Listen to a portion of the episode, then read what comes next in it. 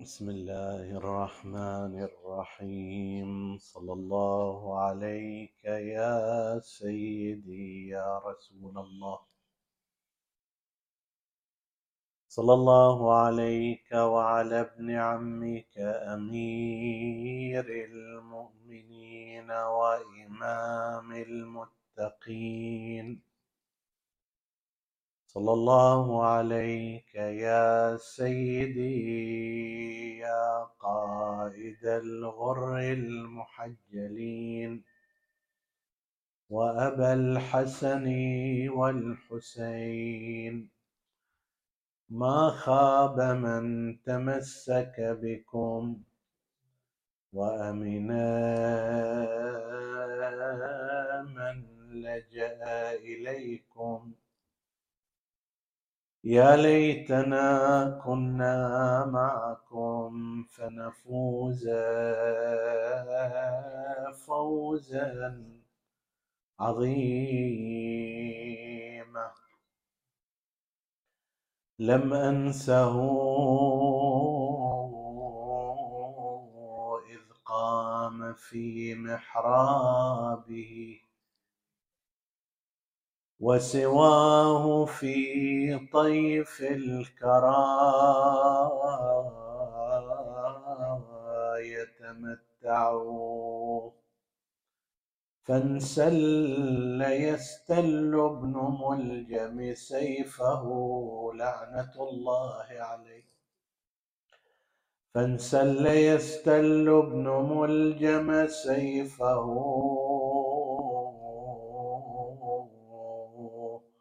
متخفيا والليل داج أسفع وعليه مذ رفع الصفيحة كادميا جزع يخر له العماد الأرفع.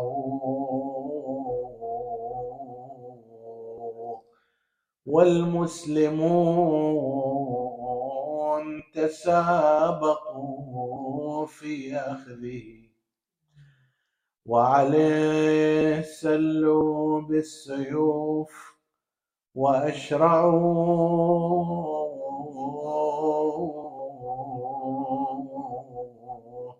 وبكاه جبريل ونادى في السماء.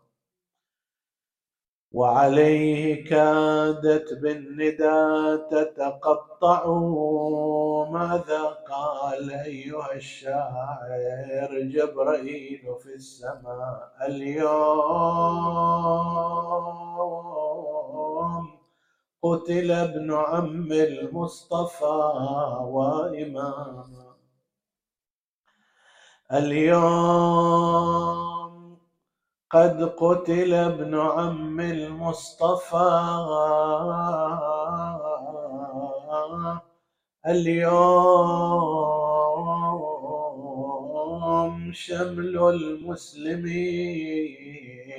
موزع. اليوم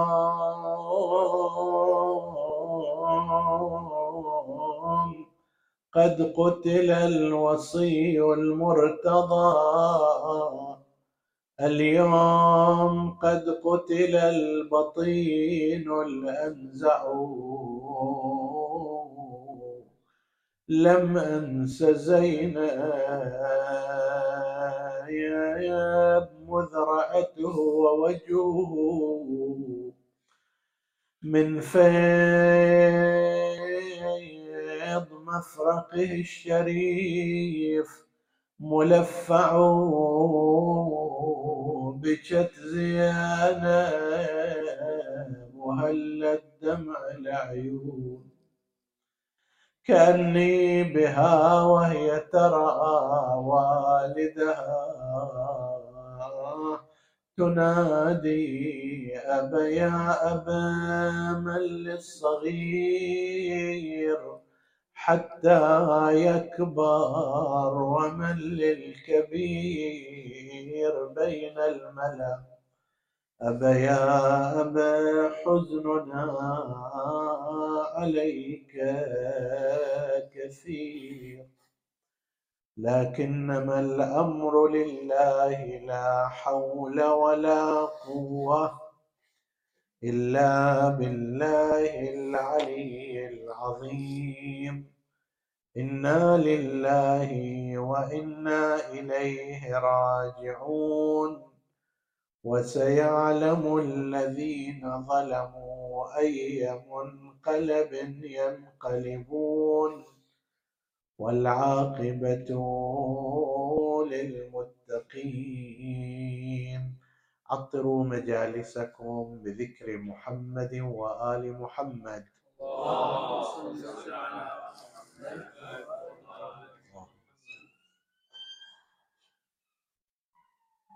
أول وأهم ألقاب أمير المؤمنين عليه السلام هو لقب الإمام. الإمام يذكر به أمير المؤمنين في الوسط الشيعي وفي الوسط السني. حتى في الوسط السني أيضا يخاطب الإمام علي عليه السلام بهذا اللقب. لا يخاطب مثلا سائر أصحاب رسول الله مع مع تقديرهم لهم بلفظ الإمام. ولكن عليا عليه السلام يخاطب ويعبر عنه بلقب الإمام. الإمام كلفظ عند السنة شيء وعند الإمامية شيء آخر ولذلك تختلف شيعة أهل البيت عن سائر المذاهب بلقبها بأنها الإمامية. الإمامية هي الفئة التي تؤمن بالإمام وبنظرية الإمامة. يعني حتى باقي الشيعة مثلا الزيدية شيعة ولكنهم ليسوا إمامية. الإسماعيلية شيعة ولكن ليسوا إمامية. فكأنما هذه النظرية الخاصة بالإثني عشرية والتي عنونت بعنوان الإمام. علي عليه السلام هو الإمام الأكبر وأئمة الهدى الأئمة الاثنى عشر. وهذه الفئة كلها تنتمي وتنتسب إلى هذا المبدأ وهو الامامه هل هناك اختلاف في المعنى بين الإمام الذي تعتقد به شيعة أهل البيت الاثني عشرية عن غيرها من المذاهب والفرق أو لا. نعم هناك فوارق كبيرة وهناك مميزات تميز الإمام في النظرية الشيعية ولذلك نسب كل المذهب إلى هذا المصطلح. من هذه الشروط والميزات ما يلي. اولا أن الإمام عند شيعة أهل البيت عليهم السلام هو إمام منصوب ومعين من قبل الله عز وجل فقط. ليس معينا من النبي وليس معينا من الإمام السابق. وإنما تعيينه واختياره وانتخابه من الله عز وجل غاية الأمر. النبي والإمام يبلغ يا أيها الرسول عين الإمام علي. لا بلغ ما أنزل إليك من ربك. الانتخاب والتعيين هو من قبل الله عز وجل تماما كالنبوة. النبي إنما يعينه الله عز وجل ولكن قد يأتي بعض الأنبياء ويبشر به ومبشرا برسول يأتي من بعد اسمه أحمد.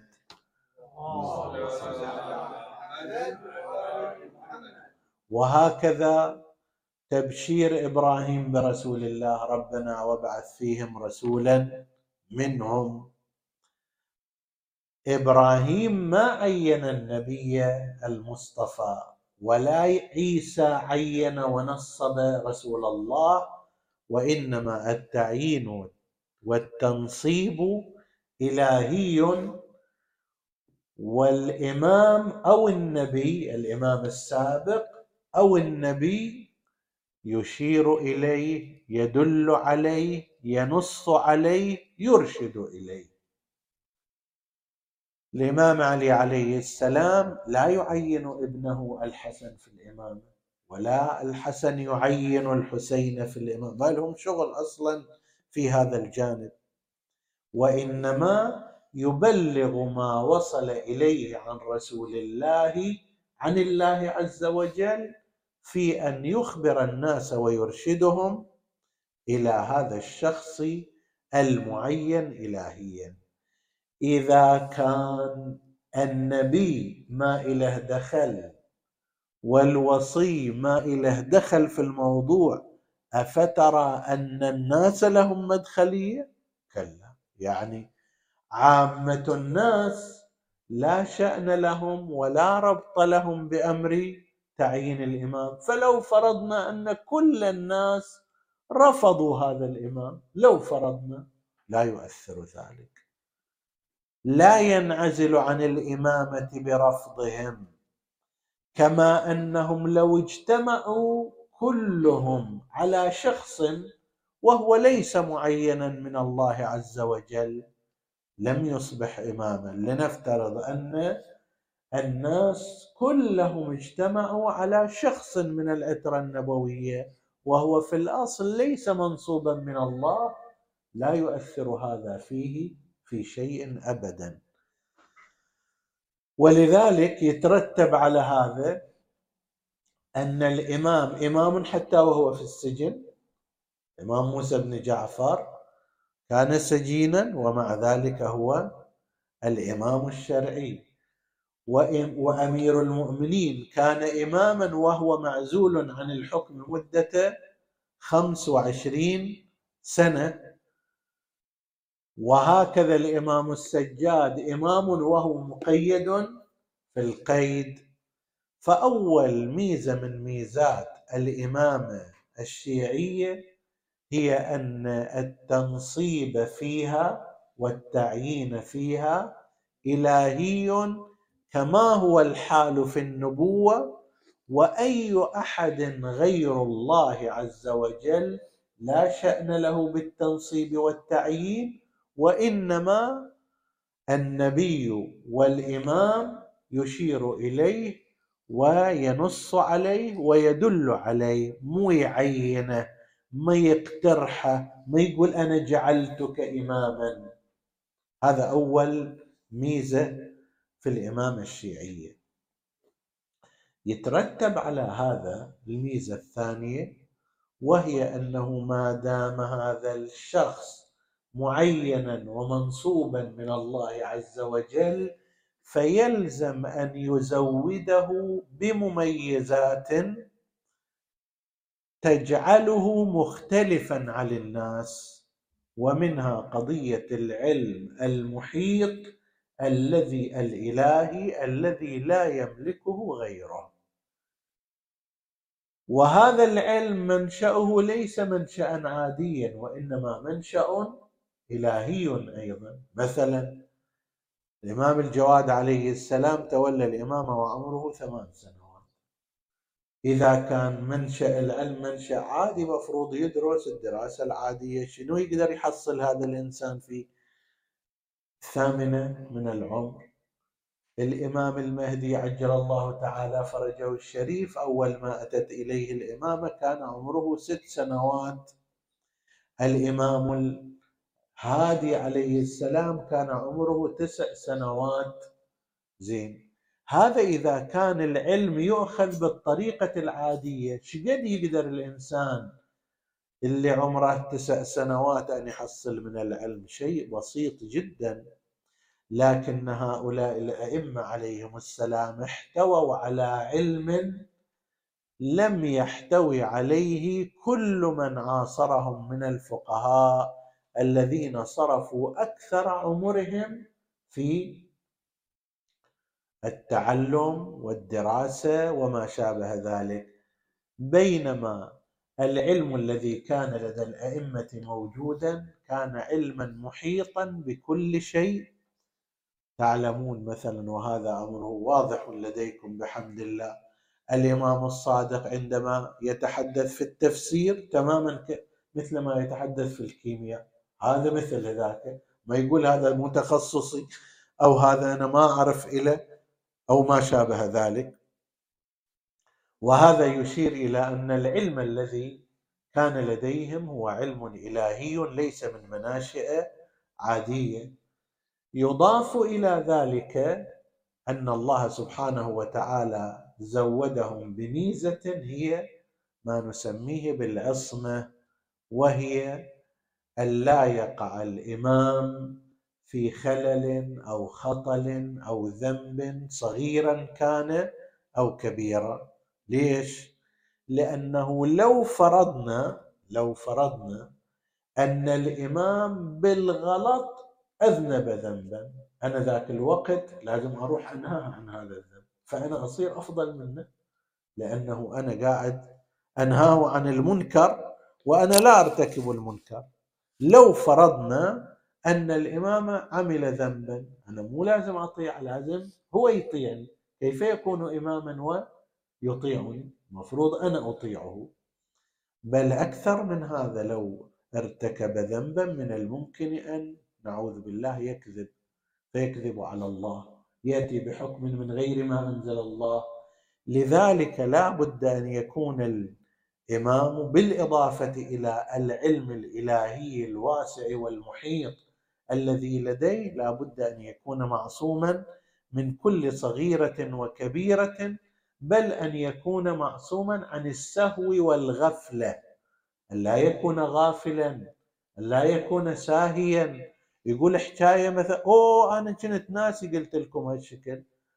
يتكلم بكلام يقول أوه أنا كنت غافل عن الموضوع. زين الناس أخذوا منه الأحكام وراحوا يشتغلوا عليه. شنو معنى ناسي وغافل وما شابه ذلك؟ فهذه من الميزات التي لا بد أن يتحلى بها الإمام المعصوم وهذه من العلائم التي تفضح الإمام المدعي. إذا واحد اجى وقال أنا إمام من الله عز وجل يسألون بعض الاسئله يشوفون؟ لا يجدوا جوابا. يشوفون أن بعض سلوكه قد ارتكب في بعض أحواله غفلة أو ذنبا أو سهوا أو خطا أو ما شابه ذلك. مولانا أمير المؤمنين صلوات الله وسلامه عليه وقد قربت ليالي جرحه وشهادته صلوات الله وسلامه عليه كان المرتبة العالية في الإمامة. عندنا في الروايات وعند أتباع مدرسة الخلفاء هذا الحديث سلوني قبل أن تفقدوني. سلوني عندهم في رواية سلوني عما دون العرش. وفي رواية أخرى سلوني عن طرق السماوات فلأنا أعلم بها من طرق الأرض. ما في إنسان يقول هذا الكلام إلا ويفتضح لأنه واضح أنه لا يحب.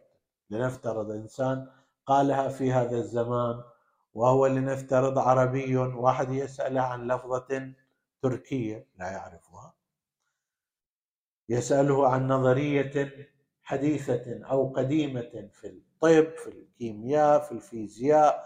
جرم سماوي آه، مكتشف حديثا قد لا يعلمه فيفتضح لكن الإمام عليه السلام كان يقول ذلك سلوني قبل أن تفقدوني حتى كني سلام الله عليه بأنه صاحب منبر سلوني وأنه ما قالها غيره إلا وقد افتضح حتى قيل أن بعض أعداء أمير المؤمنين عليه السلام أراد أن يتمثل هذا الموقف. قيل إنه عكرمة البربري وكان على رأي الخوارج وقيل غيره فجاء وقال أيها الناس سلوني قبل أن تفقدوني. مو بس علي بن أبي طالب يقول ذلك.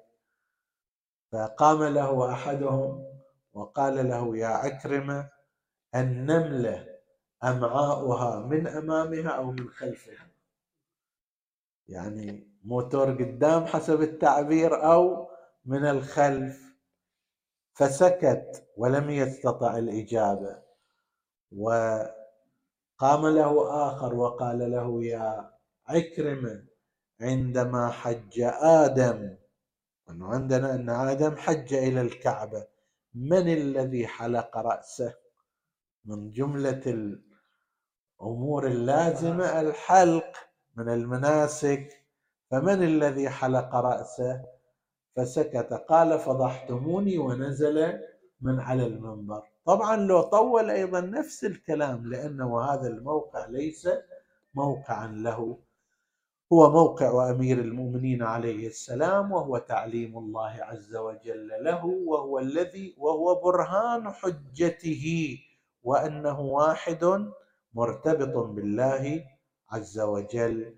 هذا الإمام العظيم الذي جعله رسول الله صلى الله عليه وآله من بعده هاديا مرشدا للخلائق لم تعرف الأمة قدره وأبعدته عن موقع كان به جديرا وحريا حتى لقد تشكى في خطبته الشقشقية المعروفة اما لقد تقمصها ابن أبي فلان وهو يعلم أن محلي منها محل القطب من الرحى ينحدر عني السيل ولا يرقى إلي الطير إلى آخر كلماته. وأخر عنه هذا المنصب طيلة خمسة وعشرين سنة بعد وفاة رسول الله صلى الله عليه وآله إلى أيامه هو في سنة خمسة وثلاثين هجرية ومع ذلك أيضا لم تكن الأمور هادئة في زمانه فانتقضت عليه الفئات المنحرفة وكان من بين أولئكم ما عرف فيما بعد بالخوارج الذين نهضوا ضد الإمام بجهلهم وبعدم وعيهم حتى انبرى له هذا اللعين عبد الرحمن بن ملجم المرادي الذي بقدر ما كان قارئا للقرآن كان جاهلا بأهداف القرآن ومعانيه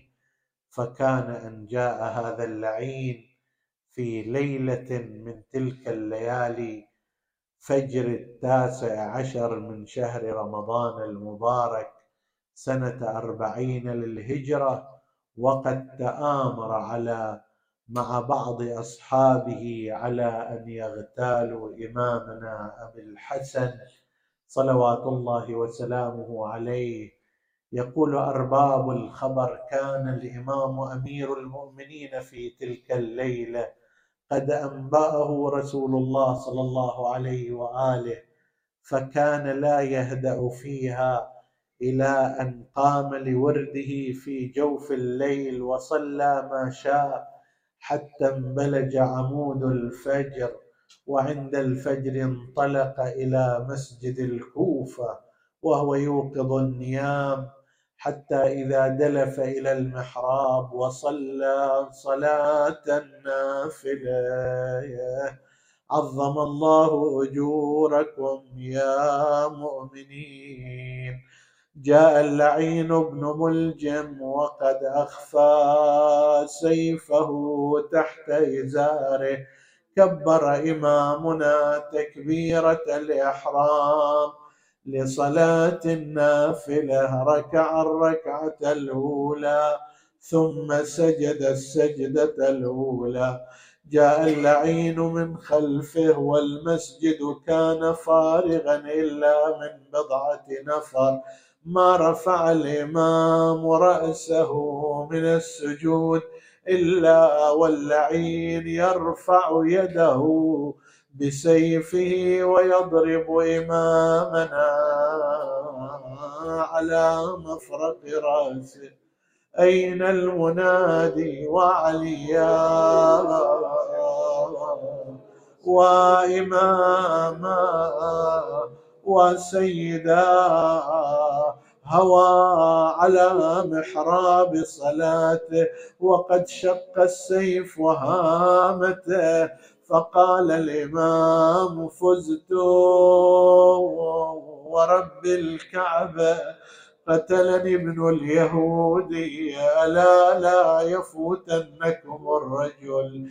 نادى جبرائيل بين السماء والأرض تهدم أركان الهدى وانفصمت العروة الوثقى. قتل الإمام المرتضى. قتله أشقى الأشقياء. هرع الناس إلى مسجد الكوفة فإذا بإمامكم مكبوب على وجهه في محراب صلاته. ودماؤه تسيل على شيبته احتمله أولاده وبنو هاشم. وصلوا إلى البيت. تنتظرهم زينب سلام الله عليها. صديت ونادت يا المجبلين. هالشايلين وياكم النين اسمعها ظل وصراخ صابين خوف نجت العود يا طيبين. لما سمعها الحسن وحسين صاحوا يا زينب زيد الونين أبونا انطبر والراس نصين في شهر الصيام فجعتمونا بخير الناس طرا أجمعين.